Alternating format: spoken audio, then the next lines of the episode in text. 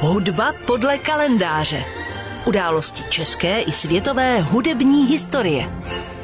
Dnešní hudba podle kalendáře bude věnována lehké můze. V centru naší pozornosti bude totiž rakouský operetní skladatel Karl Miléker, který se narodil 29. srpna 1842, tedy před rovnými 180 lety.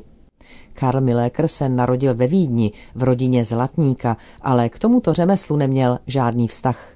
Naopak už v raném věku se u něj projevil hudební talent a tak studoval hru na klavír a hudební teorii na Vídeňské konzervatoři.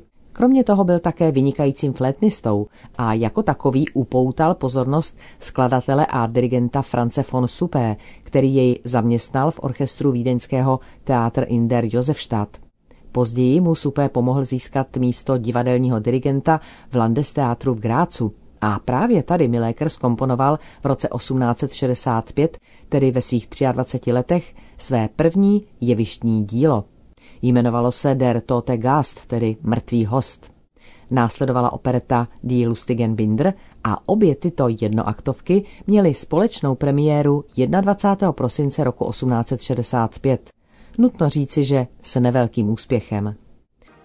O dva roky později, v roce 1866, Milé Krasupé doporučil na místo dirigenta do Theater an der Wien.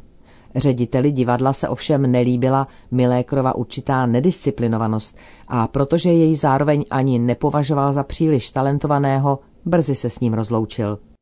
Zatrpklý a ponížený skladatel opustil Vídeň a našel si nové zaměstnání v německém divadle v Budapešti. Tady také uvedl svou první větší operetu o třech dějstvích, která se jmenovala Die Fraueninsel. Do Vídně se Miléker opět mohl vrátit na místo dirigenta až v roce 1869, kdy se ředitelem v Theater an der Wien stal Maximilian Stein.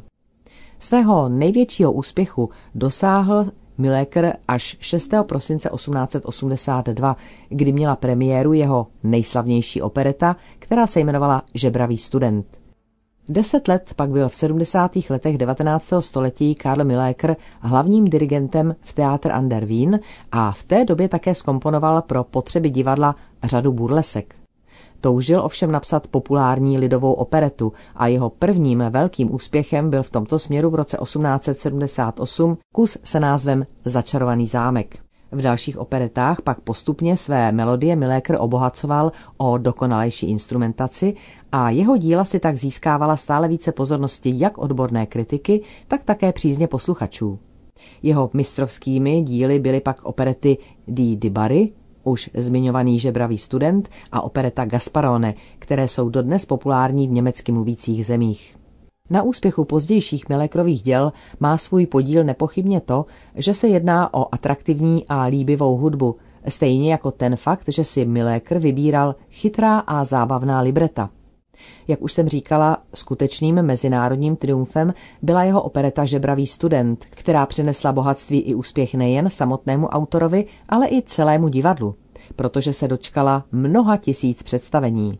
Dalším velkým úspěchem byla pak v roce 1894 opereta Del Feldprediger, která se následně stala populárnější na Broadwayi než v samotné Vídni.